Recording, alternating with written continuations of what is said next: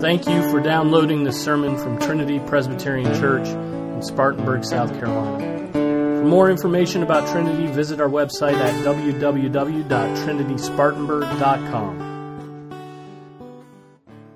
Let's stand for the reading of God's Word. We're going to turn to Luke chapter 7. Luke chapter 7, and we're going to pick up at verse 24.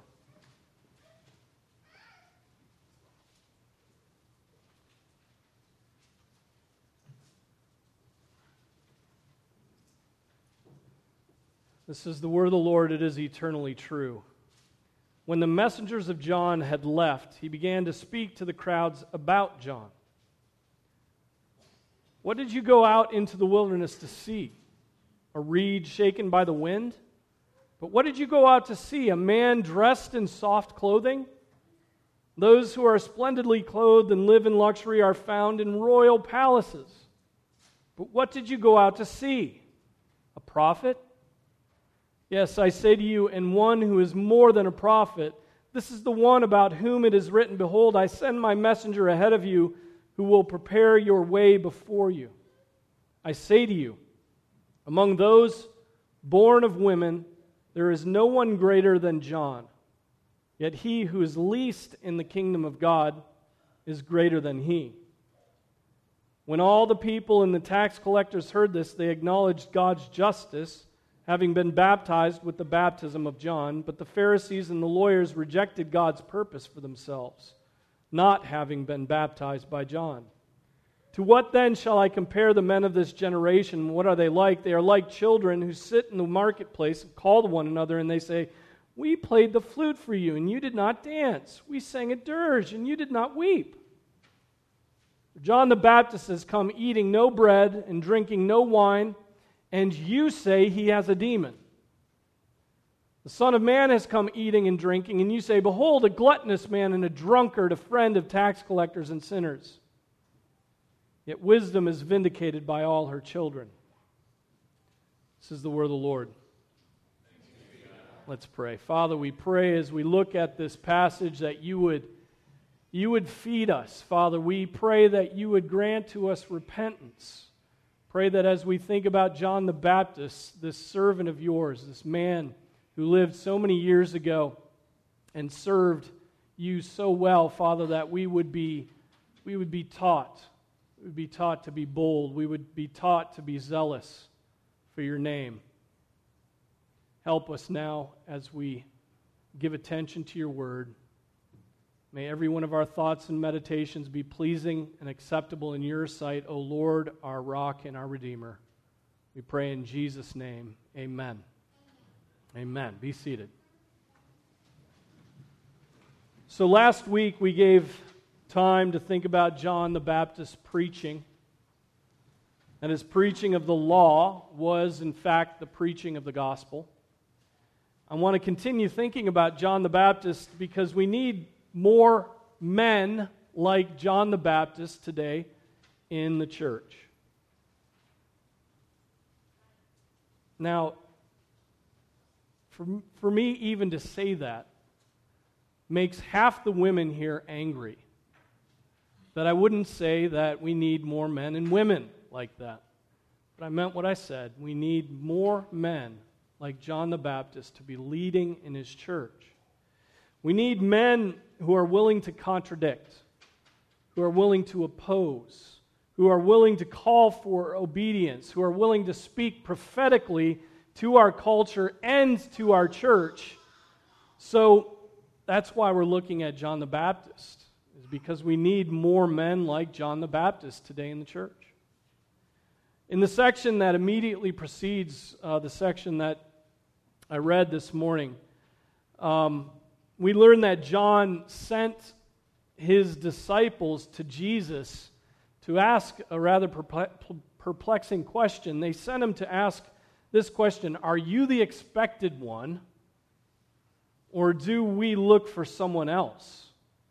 Now, how in the world could John, the one who is the forerunner of the expected one, send a question like that to Jesus? Um, that question, I believe, was not indicative of a lapse of faith on the part of John, but rather was John sending his disciples to ask the question so that the disciples would get it. He was pointing his own disciples, making sure they knew and talked to Jesus about him being the expected one. John, in other words, was decreasing while Jesus was increasing, and this is a way of handing off his disciples to Jesus. John was in prison, and he was pointing his disciples, perhaps for the last time, to the one Savior of man, the Lord Jesus Christ. In our passage now this morning, after answering the question of the disciples by pointing to his works, um, Jesus begins speaking about John the Baptist. John's disciples have left the scene, and immediately Jesus turns to those who are gathered around him, and what does he do? He asks the crowds which is composed of the crowd at this point is composed of ordinary people and tax collectors and Pharisees and lawyers, scribes. And he, he asks them a series of questions. The content, and I imagine the tone of those questions, is very important. Jesus is very pointed in asking the people about what they think about the forerunner, his forerunner, his friend, John the Baptist. We already know that John was a strange man. Strange isn't quite the right word. I, would say it's the word I can't ever say peculiar. He was peculiar. Right? The Gospels of Matthew and Mark teach us that John lived in the wilderness outside of the city gates, in the desert, out where no one lived. He wore a, a garment of camel's hair and a leather belt. He ate locusts and wild honey. It's very interesting that John's clothing is described in Scripture as if it's significant, right? Is anything in Scripture insignificant? John's clothing is mentioned, right? His clothing was not normal clothing, and his, his nutrition was not normal nutrition. John was a peculiar man with a particular mission as the forerunner of the Lord, as we thought about um, last week. We also know that John had been performing upon the people, upon the crowds of people, a baptism of repentance, calling them to repentance, baptizing them for the purpose of repentance, preparing them for what? For the coming of the Lord Jesus. Many were baptized by John, but many also refused to be baptized by John, like the Pharisees. And John would refuse himself to baptize others. So, this mixed crowd is gathering together. The disciples of John have just departed. Jesus, knowing that everyone is thinking about this guy, John, decides to speak about him. Perhaps because of John's disciples' questions, many of the crowd are thinking of John what we are prone to think about John when we read this passage that John is doubting. How can John the Baptist be doubting that he's wavering, that he's, he's not what he seemed to be? And so, even if John sent his disciples for the purpose of pointing them toward Jesus, his question could still be interpreted by those who are listening as a sign of his doubt. And Jesus, knowing this, defends his friend, honors his friend before those who are trying to discredit him and disregard him. So he first asks, What did you go out in the wilderness to see? A reed shaken by the wind? If there's anything we know about John the Baptist, it's this he, he could not be characterized in any way as a reed shaken by the wind. Back in Luke 3, remember that, that um, he rebukes the Pharisees Here's a taste of that. You brood of vipers, who warned you to flee from the wrath to come? He, he rebukes the, the tax collectors, and he also rebukes Roman soldiers. Just another day at the office, right? He's rebuking Pharisees, tax collectors, and Roman soldiers. Those groups are all the groups that are in power, and yet John takes them all on, and then that passage ends with this little bit of information. But when Herod the Tetrarch was reprimanded by him, Herod the Tetrarch, so, so he's got, he's got um, Pharisees, tax collectors, Roman soldiers, and then he decides to take on Herod the Tetrarch, the ruler of the region. But when Herod the Tetrarch was reprimanded by him because of Herodias, his brother's wife, and because of all the wicked things which Herod had done, so not only does John go to him and say, You can't have Herodias, it's your brother's wife, that's incest. There were also a whole list of other things, of wicked things, it says here, that Herod had done. And John the Baptist goes to him and points those out. And it says that um, Herod added to the wicked things this he locked John up in prison. So John the Baptist was no coward. Uh, he had rebuked the most powerful ruler of the region to his face, and for that boldness, he would lose his freedom and eventually he would lose his head. Then Jesus asked this question But what did you go up to, what did you go out to see? A man dressed in soft clothing. A man dressed in soft clothing. This we know too is not true of John. Right? He wore camel's hair and a leather belt about his waist. He did not wear silk and flowing robes or anything that would be likely to get snagged in the brambles that he's walking through in the desert. Right? Um, I think he wore the first century version of Carhartts. Right? That's what this is. If there's something better than Carhartts, then that's what he was wearing. Corey would, would correct me on that. Now, he's this, this word soft, what did you go out to see? A man dressed in soft clothing. This word soft is the Greek malakos. You hear me mention that word all the time because it's used in two other places in our Bibles that are crucial in today's world. In the parallel passage to this one in the Gospel of Matthew, it's used. And in 1 Corinthians 6 9, where it sits next to the word arsenokoitos, which is the word that's translated homosexual. In 1 Corinthians 6 9, the word soft, the word malakos, is translated effeminate. Effeminate. And in the NASB, they put uh, an explanation in the margin effeminate by perversion. Now, that is redundancy, right? Effeminacy is perversion. It, it, it's not by perversion. Effeminacy is perversion and is and of itself is perversion. Effeminacy, what is effeminacy then? What does it mean to be a soft man? Right? That's what 1 Corinthians 6 9 is addressing. Effeminacy is when masculinity is suppressed by someone biologically masculine. Right? When that masculine masculinity is suppressed. It is a man acting like a woman, which is much different than femininity which is a beautiful and a good thing.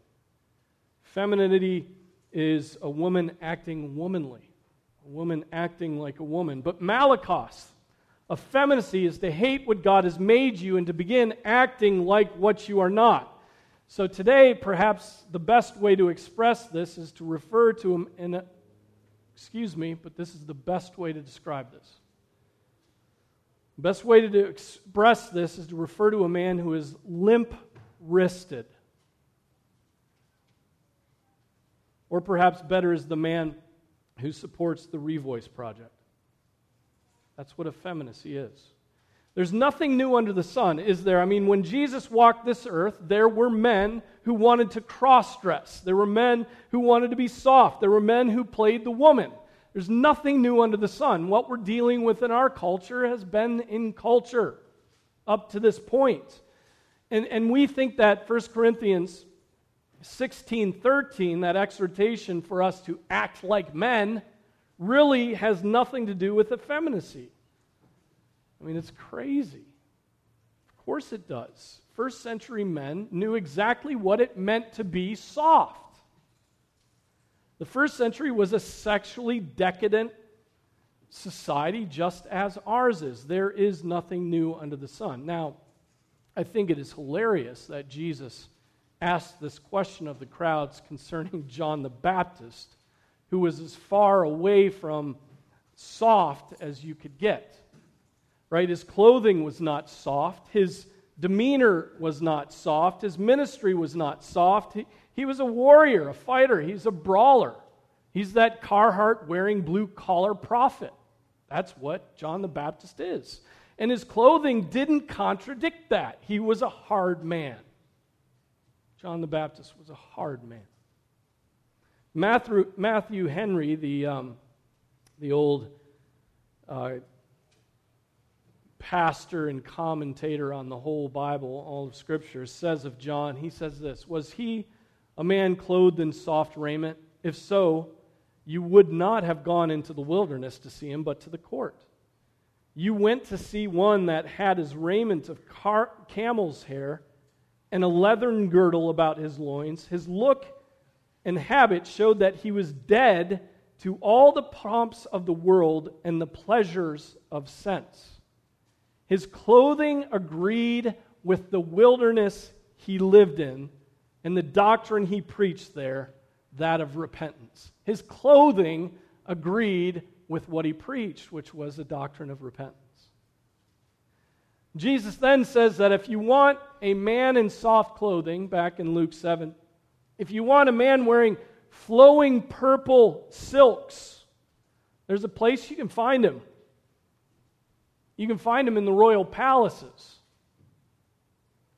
In the royal palace, Herod and Herod's courtiers, they cared about their bodies, about what they wore, about what was in fashion, about luxury, about the clarity of their skin, about, about laying hold of the finer things in life.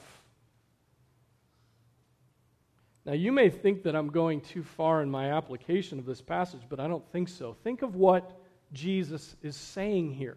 Think of what Jesus is saying here. He's pointing toward fashion, and he's making a statement about what fashion indicates about a man's disposition toward the world and toward his Father in heaven. He asked them if they came out to see a man in effeminate, soft garments. Did you come out to see a, a man in a purple silky robe? He asks them if they came out to a fashion show, and he implies that if they did, they have no idea what kind of man John was and what kind of ministry he was called to. Tim Bayly, in, in his book, The Grace of Shame, you'll remember, says this You see what Jesus is saying. John the Baptist wasn't one of the Malakoi, because the Malakoi aren't out in the wilderness. Prophets don't dress themselves soft. They don't have an effeminate bearing. They don't dress and talk and carry themselves like women. Prophets aren't gay. John the Baptist was a man's man, and men who want to enter the kingdom of God will imitate him. Like John the Baptist, violent men will take the kingdom of heaven by force. Right? It, it used to be that men were mocked relentlessly for gazing into a mirror and spending time on their hair. Now, now, young men have more product and they're expected to take more time grooming themselves than a woman. I know you think I'm going too far in my application of this passage, but it's made it to hair product. Modern man pampers himself. Modern man cultivates softness. Right? But let me tell you, when a man gets caught up in fashion, when a man gets caught up in fashion, he is worthless for the kingdom of God. Worthless. Being Malakoi, being soft, is fashion. And it is fashionable to be soft today. When a man gets caught up in clothing and fashion and pedicures and manicures and victimhood and crying so that you can be seen and abdication, softness and effeminacy, in short, his utility for doing anything for Christ's kingdom has taken a, a serious and really a fatal hit. Until he repents of that softness, he should expect that his demeanor, his worldliness, his un John the Baptistness, will betray his message. I mean, the loss of masculinity today is a direct result of the rise of feminism, the rise of effeminacy. the hatred of masculinity, all of which derive from an, an, really an abject and satanic rejection of and hatred for the fatherhood of God. Fatherhood. He is not a mother. God is a father. And that is, is that significant? Do you know when we'll see strength and peace and holiness return to our churches? When we have repented of our narcissistic effeminacy, brothers, and returned to muscular Christianity. You know, when the fatherhood of God and the masculinity of Jesus means something to both the men and the women of the church, then we'll know that the church is repenting. Too many men today are living in the royal palaces of their effeminacy. Right? You may not wear purple robes, but your mind and your decisions are wearing purple robes.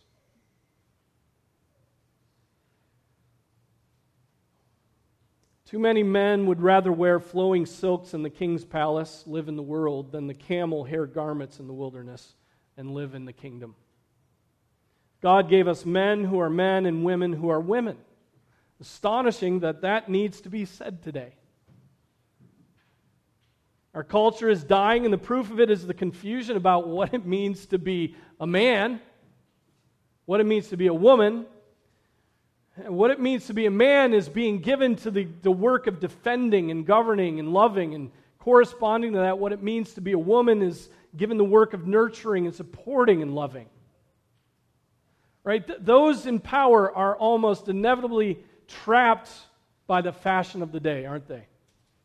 They are faddish.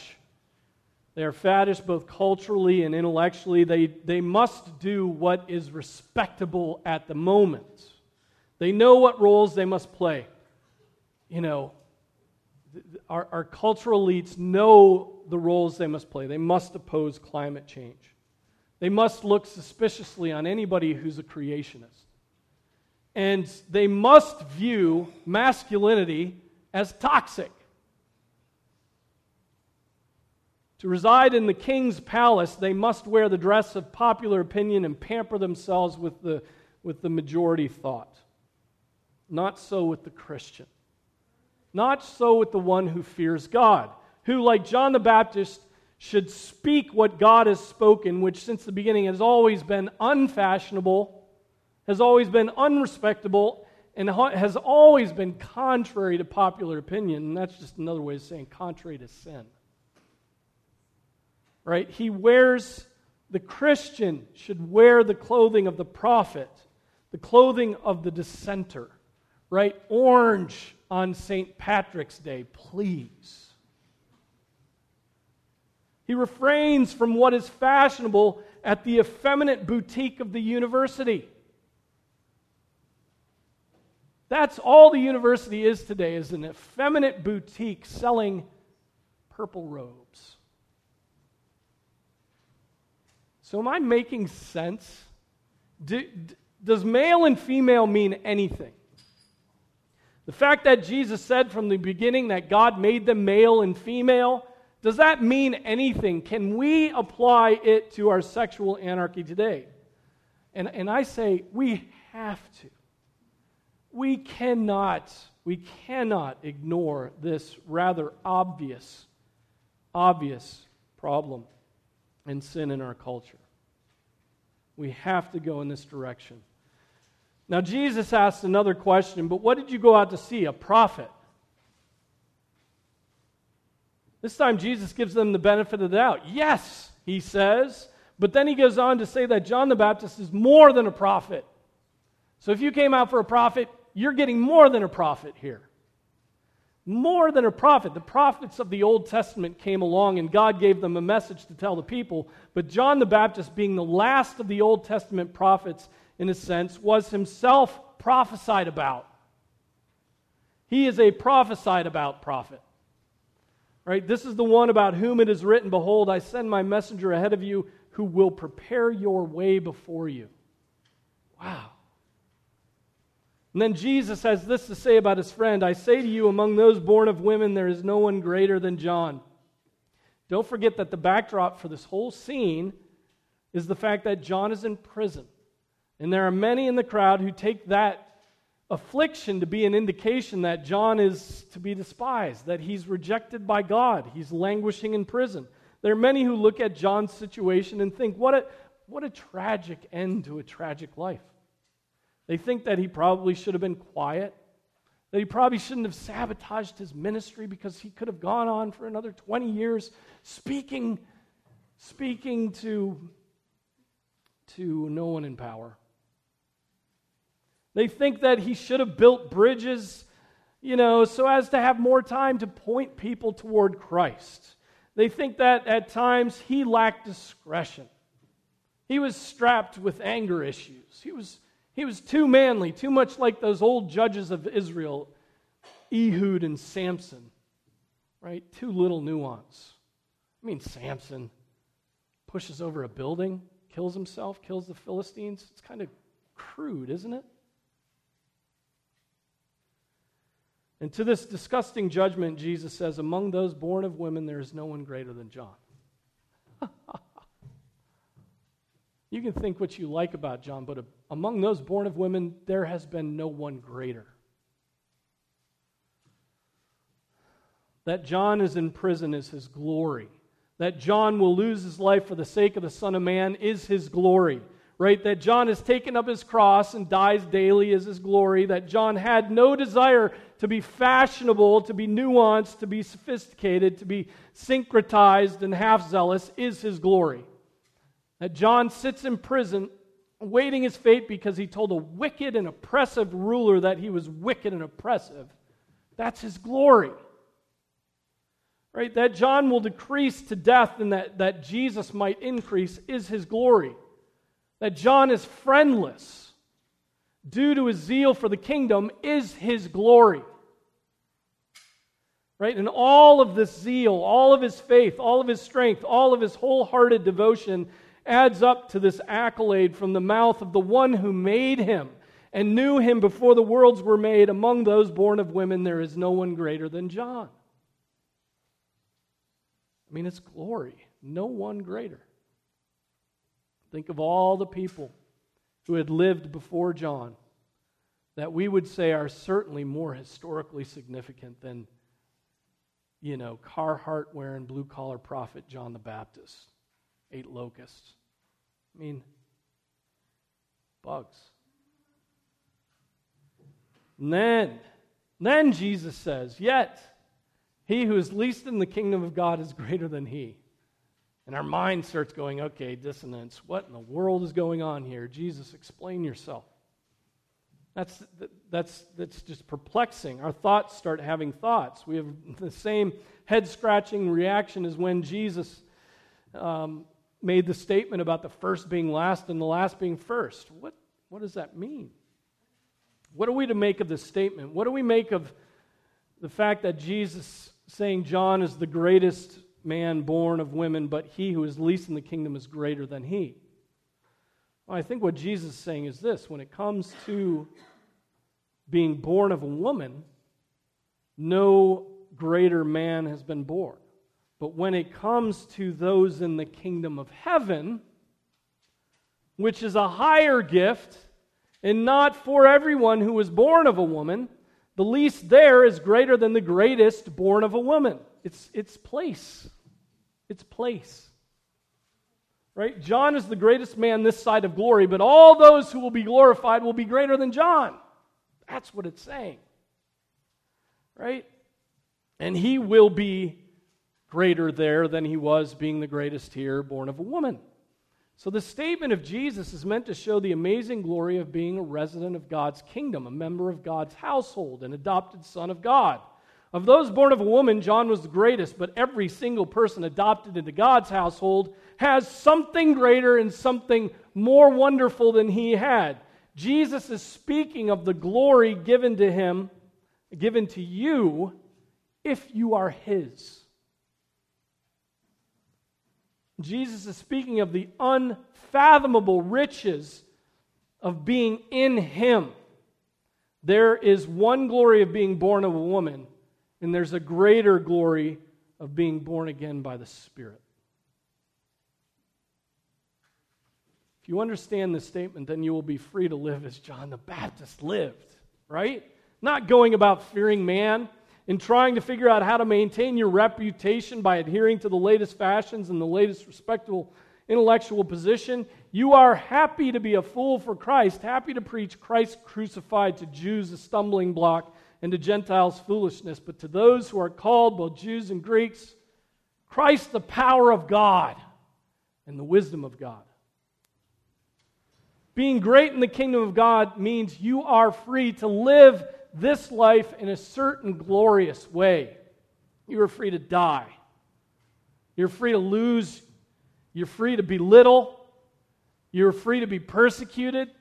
You're free to be unencumbered by the latest fad, particularly effeminacy. You are free to give up friends. You're free to give up status. You're free to give up companionship. You're free to give up your life for Christ, right? There is a greater glory than being born of a woman. There's a greater glory found in being a citizen of heaven, of being one who lives on this earth as if they desire a better country that is a heavenly one. Right? Like Abraham. And you know what living like this means for you. Well, it says this in the next verse of Hebrews. It says, Therefore, God is not ashamed to be called their God and he has prepared a city for them. Just as Jesus was not ashamed of John, right? So too Jesus is not ashamed of those who live as John lived because they long for a better country. They do not live for now, they live for what's to come. Living for God will look like the life of John the Baptist, man of God, and it will consist of this. For whoever wishes to save his life will lose it, but ever loses his life for my sake, he is the one who will save it. Amen? Is that the life you want to live to the glory of God? Do you want to give up scheming? Do you want to give up trying to clamor for status? Do you want to give up just going from fad to fad? Well, then live for Christ. Live as a member of His kingdom and speak like John the Baptist spoke, and you will have a very interesting life, to say the least. Get yourself into some heated arguments and love people by telling them about Jesus. Let's pray.